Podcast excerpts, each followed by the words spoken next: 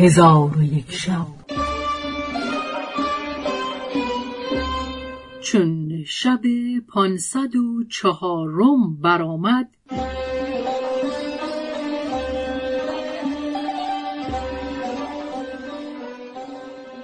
گفت ای ملک جوانبخت بازرگان از او دور گشت و در شکافی از کوه پنهان شد. ساعتی نرفته بود که پرندهی بزرگ بر لاشه فرود آمده او را برو بود و به هوا شد و او را همی برد تا به قله کوه رسانید و در آنجا بگذاشت و خواست که از گوشت او بخورد. جانشاه پرنده را احساس کرده شکم استر بدرید و از آنجا بیرون آمد. پرنده چون جانشاه را دید برمید و پرواز کرده برفت. آنگاه جانشاه بر پای خواسته به چپ و راست خود نگاه کرد و کسی در آنجا ندید مگر کسانی که مرده و از اثر آفتاب خشکیده بودند. جانشاه چون آن حالت بدید از زندگی نومید گشت.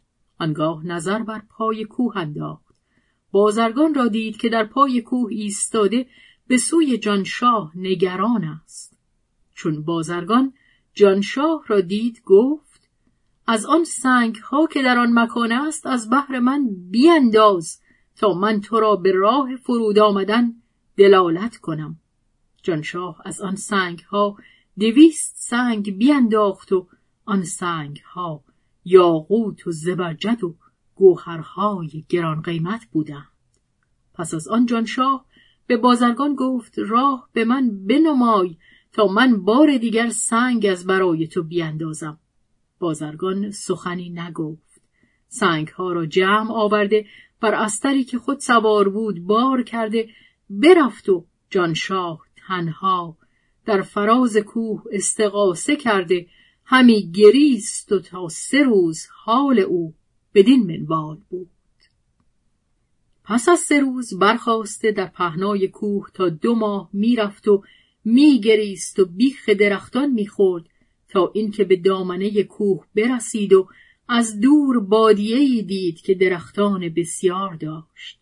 جانشاه از دیدن آن بادیه فرهناک شد. قصد بادیه کرده به سوی آن همی رفت تا به آن وادی برسید و به آن قصر نزدیک شد. در گرد آن قصر همی گشت تا اینکه در قصر پدید آورد. در آنجا شیخی دید نکورو که جبین او چون ستاره می درخشید و آن شیخ عصایی از یاقوت در دست داشت و بر در قصر ایستاده بود.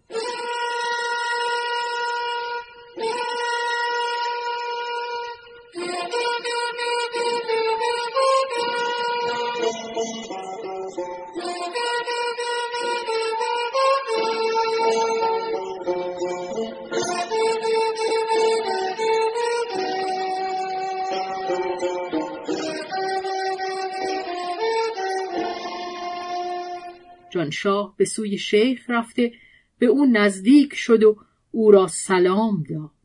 شیخ رد سلام کرده جانشاه را جواز نشستن داد. جانشاه بر در قصر بنشست. آنگاه شیخ از او سوال کرد که از کجا بدین سرزمین آمدی که هرگز آدمیزاد بدین سرزمین پای ننهاده و به کجا خواهی رفت؟ جانشاه چون سخن شیخ بشنید از بسیاری رنج که برده بود گریان شد و از غایت گریستن گلوگیر گشت. شیخ گفت ای فرزند گریستن ترک کن که مرا اندوهگین کردی. آنگاه شیخ خوردنی از برای جانشاه آورد. او خوردنی بخورد و حمد خدای تعالی به جا آورد. پس از آن شیخ به او گفت ای فرزند همی خواهم که حکایت خود به من حدیث کنی و مرا از ماجرای خیشتن خبر دهی. جانشاه تمامت ماجرای خیش از برای شیخ بیان کرد. شیخ از شنیدن حکایت او سخت در عجب شد. پس جانشاه به شیخ گفت من نیز از تو می‌خواهم که مرا از خداوند این مکان آگاه کنی. شیخ گفت ای فرزند. بدان که این سرزمین و این قصر از سلیمان ابن داوود علیه السلام است و مرا نام شیخ نصر و پادشاه پرندگانم. بدان که سلیمان علیه السلام مرا بدین قصر گماشته. چون قصه به دینجا رسید بامداد شد و شهرزاد لب از داستان فرو بست.